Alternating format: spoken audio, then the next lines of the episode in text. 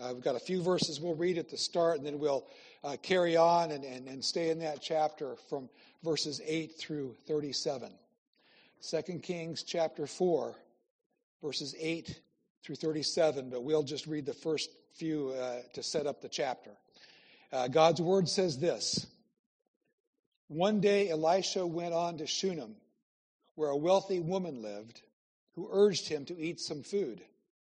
So whenever he passed that way, he would turn in there to eat food. And she said to her husband, Behold, now I know that this is a holy man of God who is continually passing our way. Let us make a small room on the roof with walls and put there for him a bed, a table, a chair, and a lamp, so that whenever he comes to us, he can go in there. One day he came there, and he turned into the chamber and rested there. And he said to Gehazi, his servant, Call this Shunammite. When he had called her, she stood before him. And he said to him, Say now to her, See, you've taken all this trouble for us. What is to be done for you? Would you have a word spoken on your behalf to the king or to the commander of the army? She answered, I dwell among my own people. And he said, What then is to be done for her? Gehazi answered, Well, she has no son, and her husband is old. He said, Call her. And when he had called her, she stood in the doorway. And he said, At this season, about this time next year, you shall embrace a son. And she said, No, my Lord, O man of God, do not lie to your servant. But the woman conceived, and she bore a son about that time the following spring, as Elisha had said to her. Please be seated. Let's pray and ask the Lord's help, and we'll pick it up uh, as we go here. Lord, thank you so much for your word. Help us. Thank you for giving us uh, minds to think, uh, an understanding. We pray for that supernatural help that we need, though, as we encounter your word. So, by your Holy Spirit's help uh, and strength and power, speak to us, we pray. In Jesus' name. Amen. So each week I send a copy of the sermon. I get it done, and, and um, just uh, I've been doing this ever since Tina and Abhishek were here, and I sent a copy to Bruno and Kadini and, and Tina and Abhishek, uh, just so they can follow along. Since English isn't their first language, although it's it's keeping on getting better and better. But I noticed after I sent it that I hit the wrong button or, they've changed everything in, in this deal. And so now uh, I sent them the sermon, but they are collaborators. And I thought, what if Noel or Brian gets a hold of a phone and just starts hitting buttons like our kid did one time with a phone and, and, uh, and got to some gambling site or something? I thought, what if, what if he wipes out the sermon? So I've got a hard copy. Then I thought, well, what if Abhishek says I don't like that sermon point? He edits my, my, my sermon and probably it would be an improvement, but we could talk about it first. But um, anyway, so I've got my hard copy, but I think as I look at it, we're, we're good to go here. Um, we um, skipped the first seven verses in 2 Kings 4 because I preached about that uh, uh, maybe two months ago in the God's Sovereignty series. And so if you say, well, I wanted to take this in order, you could go back to that um, uh, and listen to that. But this passage this morning is vital for us to understand. I would say God is good. That's the lead off phrase. God is good. God is good. And in some places, if you say God is good, uh, some Christians going to respond all the time because there's a song it's kind of a good, our church back in Delaware used to sing it. It's kind of a country hoedown song, at least the way we sang it. But God is good all the time. He put a song of joy in this heart of mine, and, and we say God is good all the time. But do you know what? Sometimes it doesn't feel like God is good all the time. And sometimes if I say God is good uh, and I'm burdened down with hard things that have happened and I'm trying to remind myself or remind you that God is good, uh, sometimes that all the time uh, gets in my head and I go, sure doesn't feel like it. Listen, I wrote this go to someone right after their doctor gave them some bad news, or their fi- fiance breaks up with them, or their house has been ransacked, uh, and say, God is good. And even the ones who are accustomed to saying all the time might choke on the words, at least temporarily. And some might even say, No, he's not. Or most likely they'd say, It doesn't seem like it right now. I want to remind us ahead of time God is good, and God is good all the time. And we need to see this and understand it. So there's four points this morning. Um, one, the first thing we're going to talk about is from the verses we just read the simplicity of God's goodness. Secondly, the seeming inconsistency of God's ways, and that's verses 18 through 30. Third, the limitations of God's servant. That's verses 27 through 33. And finally, the witness to God's power, verses 32 through 37. Right now, the simplicity of God's goodness. So it says, and I'm not sure what every translation reads. Um, ours, uh, the ESV said, one day Elisha went on to Shunem where a wealthy woman lived. Uh, the rich woman uh, could also be translated, she was a great woman. Maybe in that day, in that culture, um, uh, like ours, sometimes the, the wealth equals greatness in our minds, or the greatness equals wealth or leads to wealth. Um, I prefer to refer to her as, as the great, a great woman. There was greatness about her. But she obviously had been blessed by God with some wealth. She had a giving heart. She had spiritual insight.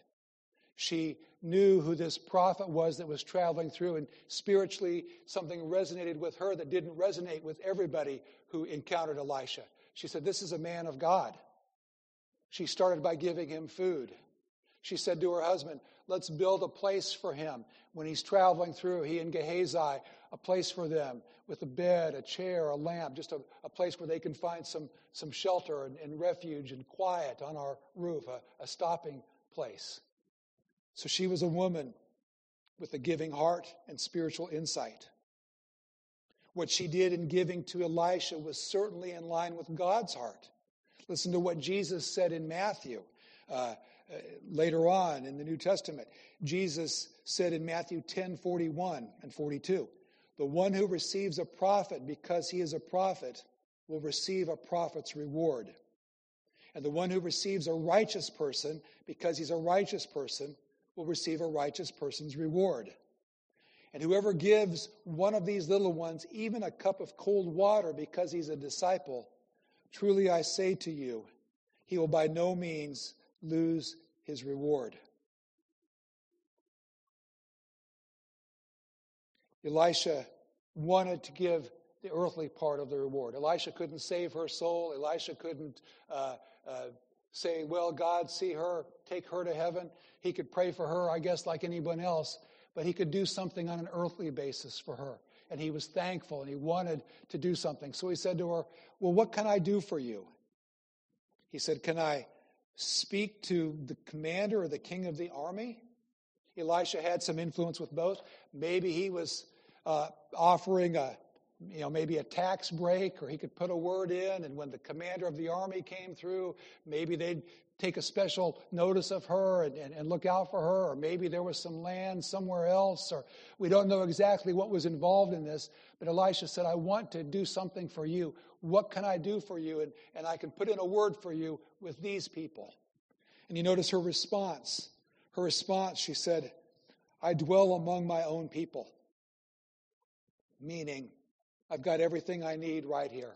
I'm not aspiring to high. I don't need this. I'm not trying. I've, I, I just dwell here among my own people. Meaning that in addition to her other traits, the spiritual insight, the generous heart, she also had a satisfied mind. But you know, there was one thing she wouldn't even think to ask and couldn't bear to ask. It would be futile to ask that. And that was, as Gehazi pointed out, look, she's got no son. Her husband's getting old. What she really needs is a son. That uh, thought of that country song that my mom used to sing when she was pregnant with my little sister, and it was a pretty popular song at the time. I didn't realize uh, the original singer was Buck Owens and the Buckaroos, but this was a woman who sang it.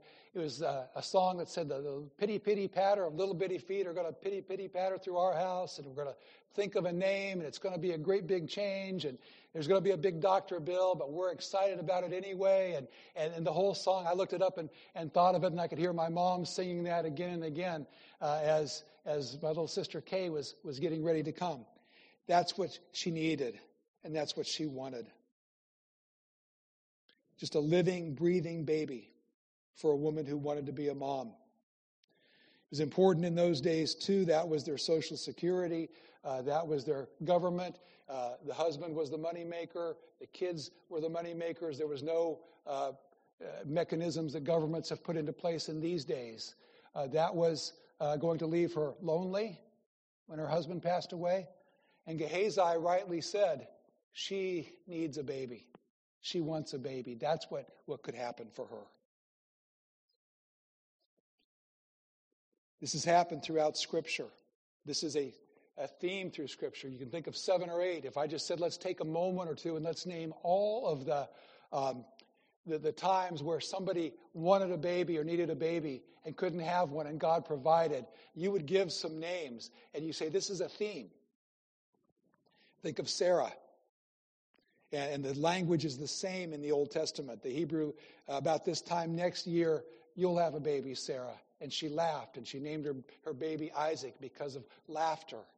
Um, Rebecca, if you do the math of, of, of, the, of the genealogies and the time from when Isaac married Rebecca, you can see that it was about 20 years of marriage before Rebecca was given her sons. Rachel, and you see the pain and, and, and the whole conflict between Rachel and Leah, and one could have kids and one couldn't.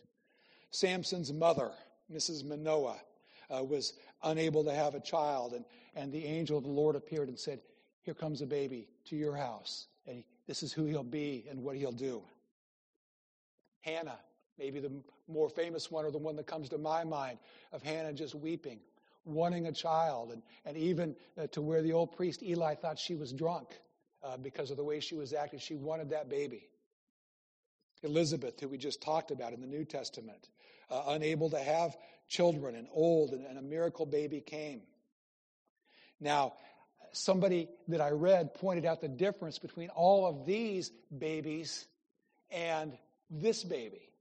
And there is a difference. It's the same in that they were wanted and, that they were gifts from God.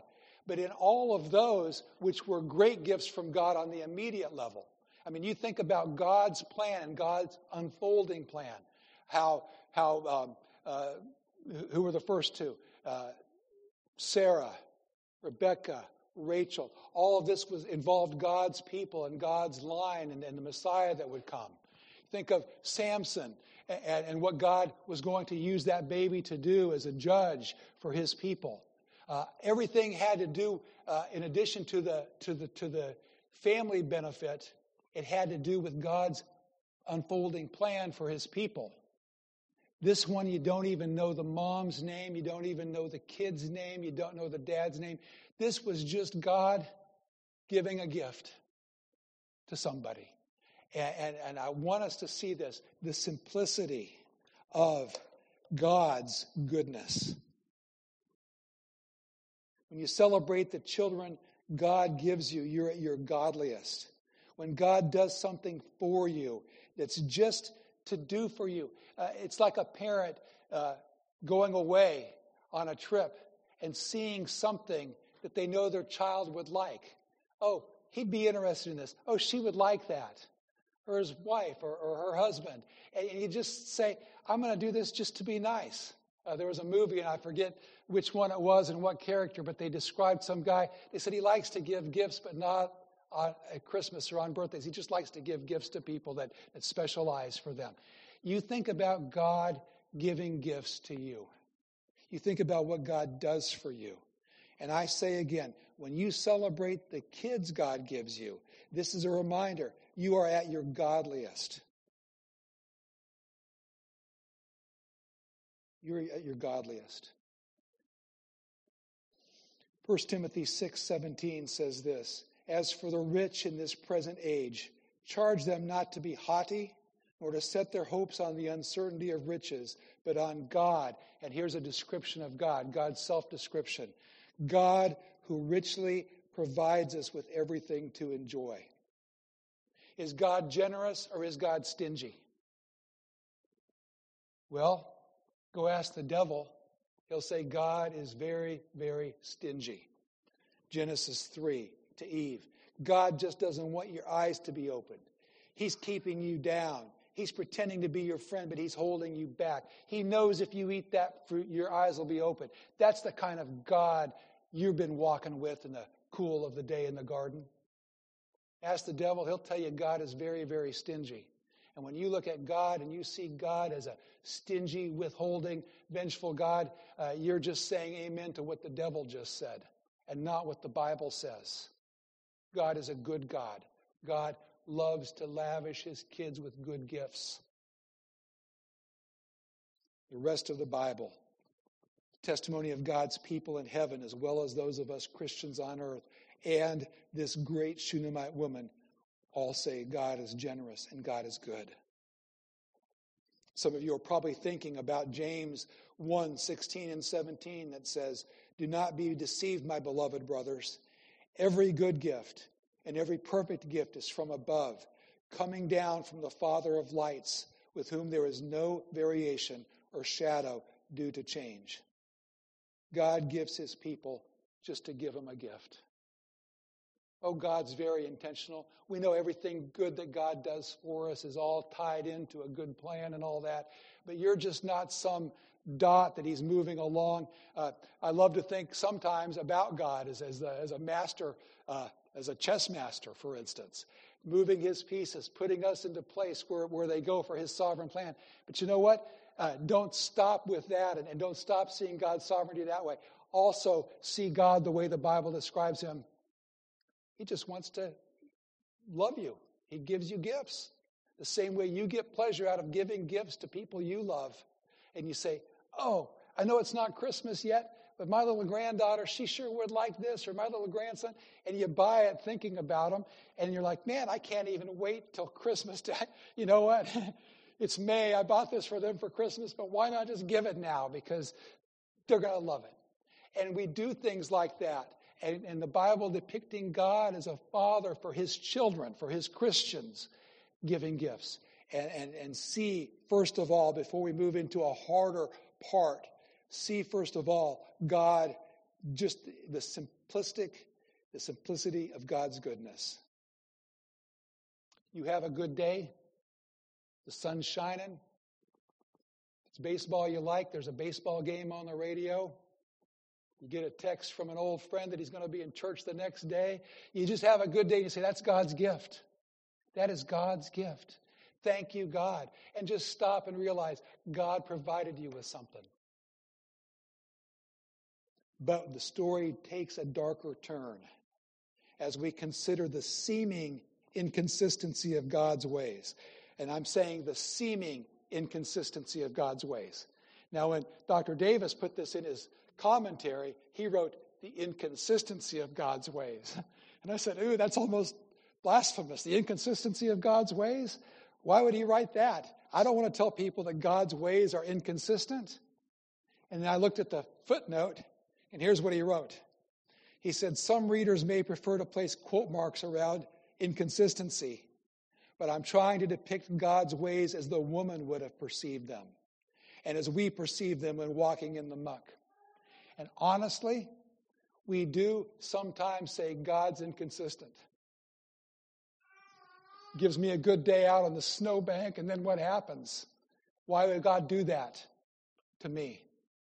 As some of you have experienced when the, the skiing doesn't go uh, right. Uh, he gives me a wife, then he takes her away. Gives me a great job, and I'm loving it and I'm feeling my potential. And here come the layoffs. If I say God gave me the job, don't I have to say God took that job away? And isn't that inconsistent of God? So there's a question mark. We need to answer that and look at the text and say, is God inconsistent in his ways? little miniature biography is given of the son. Oh, we better read uh, these verses. So 18 through 30. You've still got your Bible open, otherwise, you can listen. When the child had grown, he went out one day to his father among the reapers. And he said to his father, Oh, my head, my head. The father said to his servant, Carry him to his mother. And when he lifted him up and brought him to his mother, the child sat on her lap till noon, and then he died. What was going on in that mom's mind, that great woman's mind, while she held her child who's saying, Oh, my head, my head? And she's holding that little gift from God that she didn't have and wouldn't have even known and, and, loved had God not given her that gift. What was going on when she looked down at noon? And his body is limp. And there's the gift from God lying dead in her lap. She went up and laid him on the bed of the man of God and shut the door behind him and went out. Now, uh, we'll, we'll get back to this, but I thought about that action. Maybe she laid that little baby on that bed because that was just the most logical place to put him. Or maybe she was saying in her mind, You gave him to me, you took him, take, his, take the carcass. And maybe, maybe when she shut that door, who knows what she was thinking? What would you have been thinking? about God and God's gift. And I might have been too afraid to admit it, but I might have said I'm a little mad at God.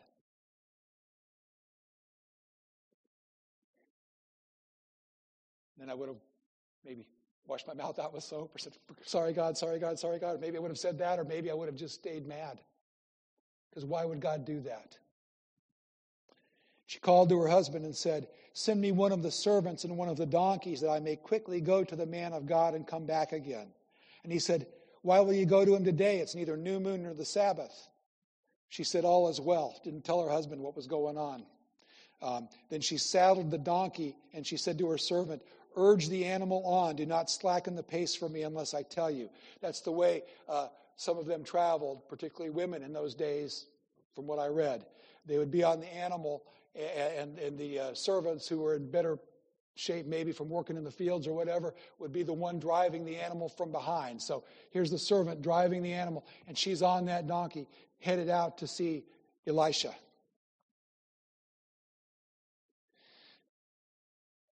When the man, and so she set out and came to meet the man of God at Mount Carmel. When the man of God saw her coming, he said to Gehazi, his servant, Look, there is the Shunammite. Run at once to meet her and say to her, Is all well with you? Is all well with your husband? Is all well with the child? And she answered, All is well. Didn't want to talk to Gehazi, didn't want to, didn't want to go through him. She was driving on. She wanted to talk to the man of God who had God's words. Uh, and so she went to him. And when she came to the mountain, to the man of God, she caught hold of his feet. And Gehazi came to push her away. But the man of God said, Leave her alone, for she is in bitter distress and the Lord has hidden it from me and has not told me. Then she said, Did I ask my Lord for a son? Am I the one that when you asked me what you could do, did I say, Give me a son? No, I didn't do that. Did I not say, Do not deceive me? That son was too good to be true. Don't even lie to me. Don't tell me I'm going to have a son if I'm not. And this was even worse than that. He said to Gehazi, Tie up your garment and take my staff in your hand and go. If you meet anyone, do not greet him. And if anyone greets you, do not reply. You're a man on a mission. Get back there. And lay my staff on the face of the child. Then the mother of the child said, As the Lord lives and as you yourself live, I will not leave you. So he rose and followed her. The son was born. The son died. There's his biography. People say, looking at the science of it, uh, it was probably a sunstroke. That would make sense. Uh, whatever it was, my head, my head. And he was gone. The agony of the great woman. She goes to the man of God. And six times the text has her clinging to him. Here's what, here's what my old professor Davis better than I, I could write it. I, I could only try to rewrite it and change some words. I'll just give you the quote. He said, So where does she turn? Where does she go? Only to the same God who has perplexed her. There is no one else to whom she can go? What can you do when God's mercy has turned to malice? Take the bitter distress and in it keep clutching at the God you don't understand. We have a word for that faith, which tells, by the way, that faith is not serenity. We do not know what is coming. We can't even predict it. We don't know. All we can do is get our hearts ready to say, God is good all the time. And I don't understand it, but God is that way for me. Be prepared. The reason this text is here for you to read, for us to look at this morning, is to get us ready. Forewarned is forearmed. We know it can't all be good all the time on this earth. What, what if this earth for you was just like heaven? You wouldn't even want to go to heaven. It's a fallen earth. There are such good times. Oh, there are good times. There are things to do, and you just get caught up and, and you say, Boy, that was just a good day. I just feel good for whatever reason. Uh, maybe little things, maybe big things, different things for me than for you. Uh, but there are gifts that God gives, but we know that it's not all that way all the time. And we get ready and we be prepared.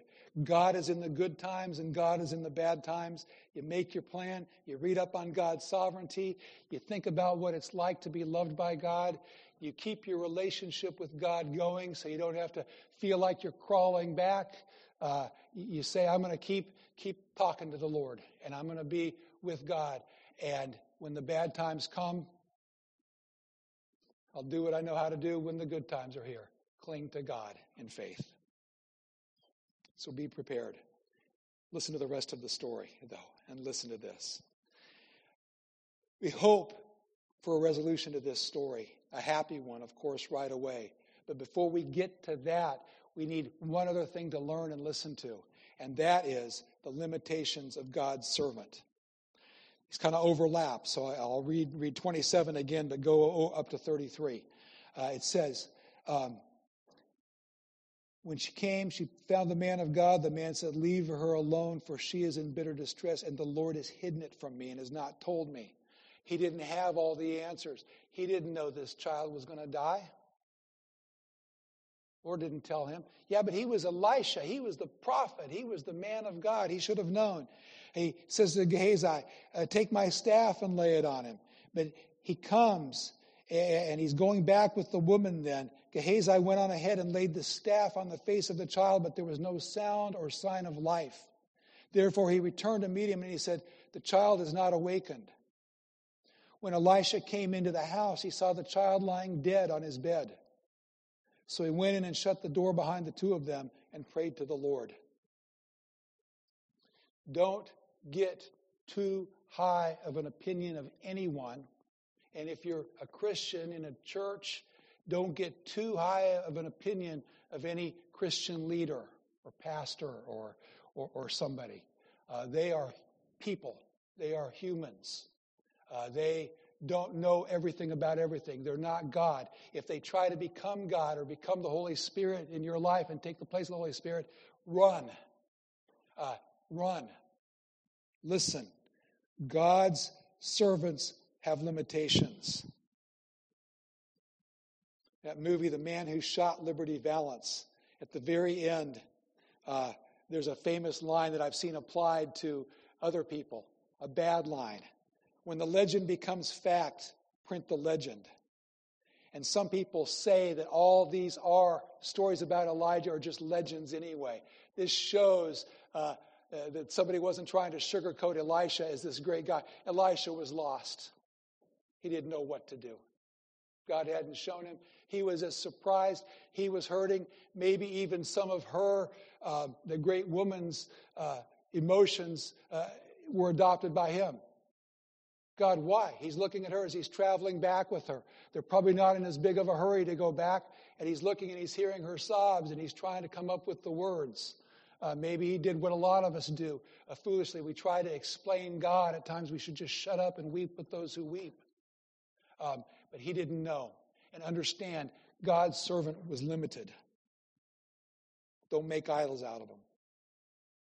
Seen it a few times when I've been on churches with multi staff, and the church will hire someone uh, to come in and be, be part of this, and they think, oh, good, I'm leaving this secular job with all of its gossip and all of its badness and all and I'm coming on staff and I'm just sure those pastors and, and all the, the administrative assistants, I'm sure they all just hold hands and sing kumbaya and, and, and recite the Psalms in the original Hebrew.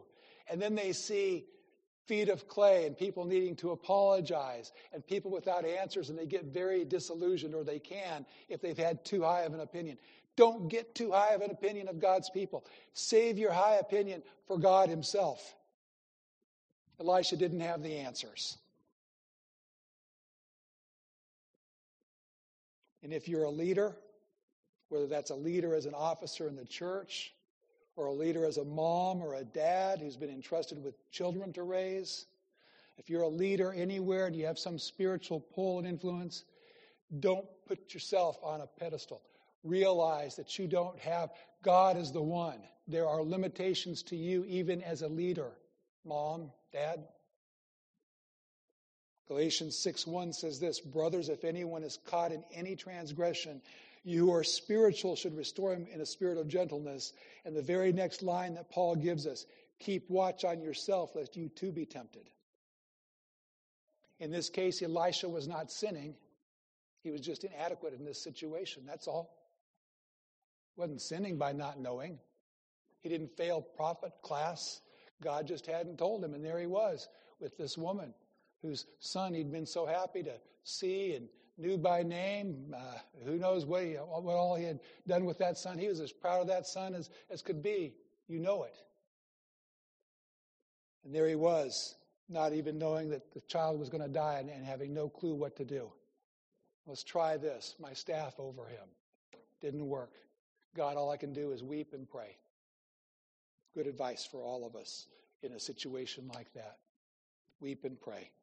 But in this case, thank God, in this case, God had a supernatural plan to reveal God's power. Verses 32 through 37. When Elisha came into the house, he saw the child lying dead on the bed. He went in and shut the door behind the two of them and prayed to the Lord. Then, as an answer to that prayer, he went up and lay on the child, putting his mouth on his mouth, his eyes on his eyes, his hands on his hands. And as he stretched himself upon him, the flesh of the child became warm. Then he got up again and walked once back and forth in the house, and went up and stretched himself upon him. The child sneezed seven times, and the child opened his eyes. Then he summoned Gehazi and said, Call this Shunammite. So he called her. And when she came to him, he said, Pick up your son. And she came and fell at his feet, bowing to the ground. Then she picked up her living son and went out. And think of what that snuggle would have been like. Think about what that was for her. Think about God showing his power in that case, a supernatural plan. The son was brought back to life by God. Not everyone who died within the sphere of Elisha was brought back to life, but in this case, this child was. Son himself, whose name we still don't know, eventually died, unless you're going to find me a several thousand year old man out there somewhere, but no, he died again. Remained dead that time. Not everyone who died while Jesus was on earth was brought back to life, though we have a record of some. The passage that Dave read from the New Testament, the widow of Nain, What's interesting is if you look at the geography, Nain was right there where the Shunammite woman lived, just a couple of miles away. Might have even been uh, something that had been handed down in that, in that region. And Jesus comes up to the funeral, and it's going. And Jesus didn't do what my brother did one time, especially down south when there's a funeral. They, they turn the lights on and follow. They still do that up here sometimes. Didn't really do that so much in Iowa. So my brother didn't know what was going on. He was just driving down to college. And he, you know, Saw a little break. All these people have their headlights on. Why are these dummies with their headlights on? Uh, it's not raining. He butts in, and boy, somebody uh, gave him what for. He cut into the funeral. Jesus came across a funeral in Nain, and there was the widow Her husband was dead. She also was in a circumstance, and Jesus stopped. And in Luke 7, it talks about how Jesus raised that child back to life. Sometimes Jesus has done that. Prophets have done that. It's a preview. It's a preview. When this happens in Scripture, it's a reminder that God is powerful enough to do this. God is the boss of science. Science belongs to God. A scientist can't bring the baby back to life. God can, because God's the boss of science. Science belongs to Him. He made the rules of the universe, the moral ones and the scientific ones. And what these are when we see God bringing dead back to life is a preview of what's going to happen spiritually for God's people. This is what to, what to take from this. It's a preview what will happen to God's people on the last day. Some of us, when we die, uh, don't come back to life. Uh, I'd say that's probably going to be true of all of us, uh, unless there's some weird thing uh, some God, some God planned thing. But for most of us, we're going to die. But it doesn't mean that we're not going to have spiritual life. And now we get to the gospel in the passage. Listen to 1 Thessalonians 4 13 through 18. Paul said, But we don't want you to be uninformed, brothers, about those who are asleep, that you may not grieve as others do who have no hope. For since we believe that Jesus died and rose again, even so, through Jesus, God will bring with him those who've fallen asleep. Fallen asleep was the way Paul described people who died. God will bring with him those who've fallen asleep.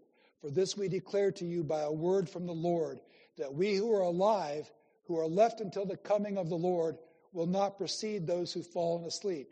For the Lord himself will descend from heaven with a cry of command, with the voice of an archangel and with the sound of the trumpet of God, and the dead in Christ will rise first.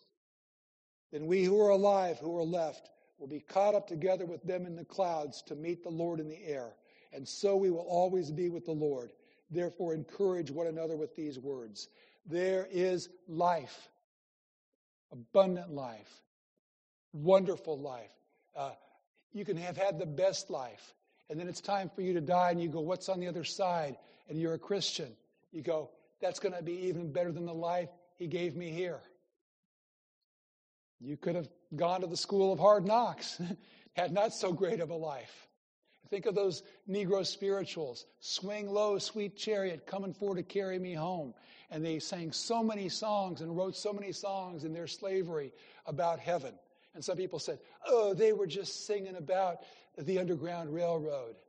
Well, that's what that, that's an explanation from somebody who doesn't have a hope of heaven and doesn't realize that those brothers and sisters of ours had a hope of heaven. They were singing about heaven. And we're going to heaven, Christian.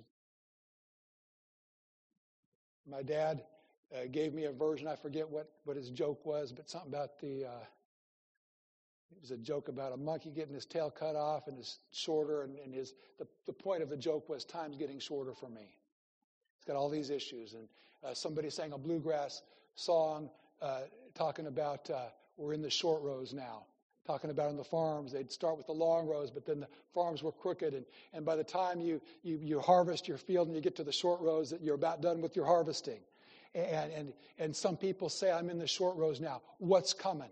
What's coming is life. In the same way that God can bring that little baby back to life, in the same way that Jesus brought that woman back to life, in the same way Lazarus was brought back to life, he's just saying, I'm the God of life, not the God of death.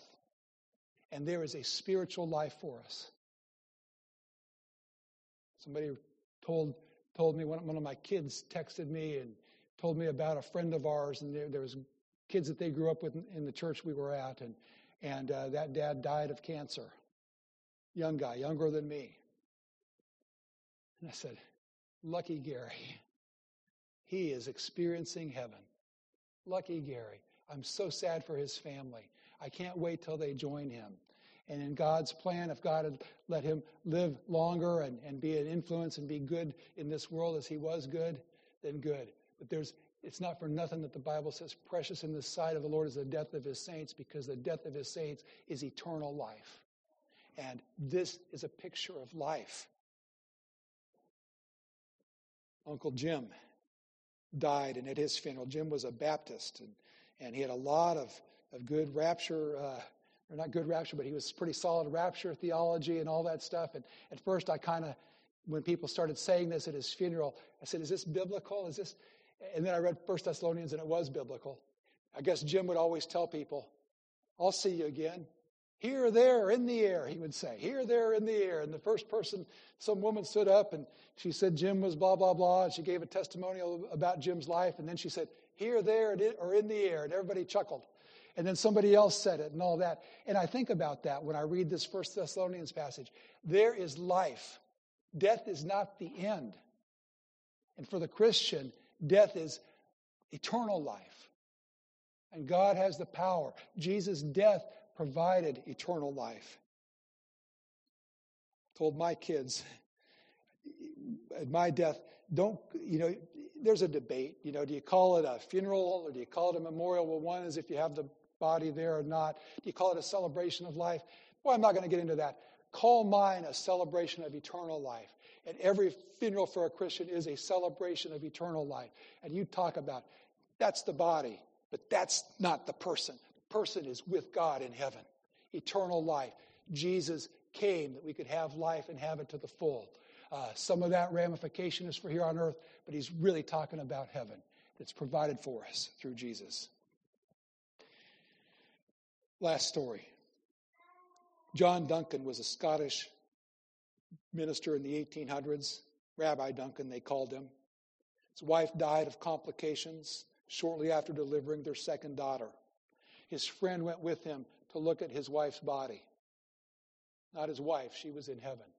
And his friend said, all he kept saying over and over again, kept saying the same thing over and over and over again. And what was he saying over and over again as he looked at his wife's dead body? He was giving the answer to Shorter Catechism 37. This is what it says The souls of believers are at their death made perfect in holiness, and do immediately pass into glory. And their bodies, being still united to Christ, do rest in their graves till the resurrection. And then he would say it again.